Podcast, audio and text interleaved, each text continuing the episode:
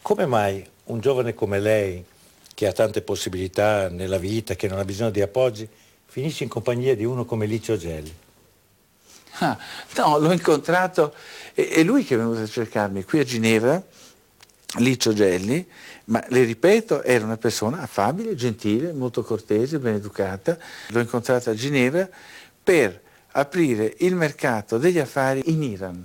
E la condizione era che lei aderisse alla massoneria? Sì, sì, sì, un po', sì. Ma lei gliene importava tanto dei riti? No, Era una questione di fede o era una questione di buone occasioni? no, è una questione soprattutto di business, diciamo.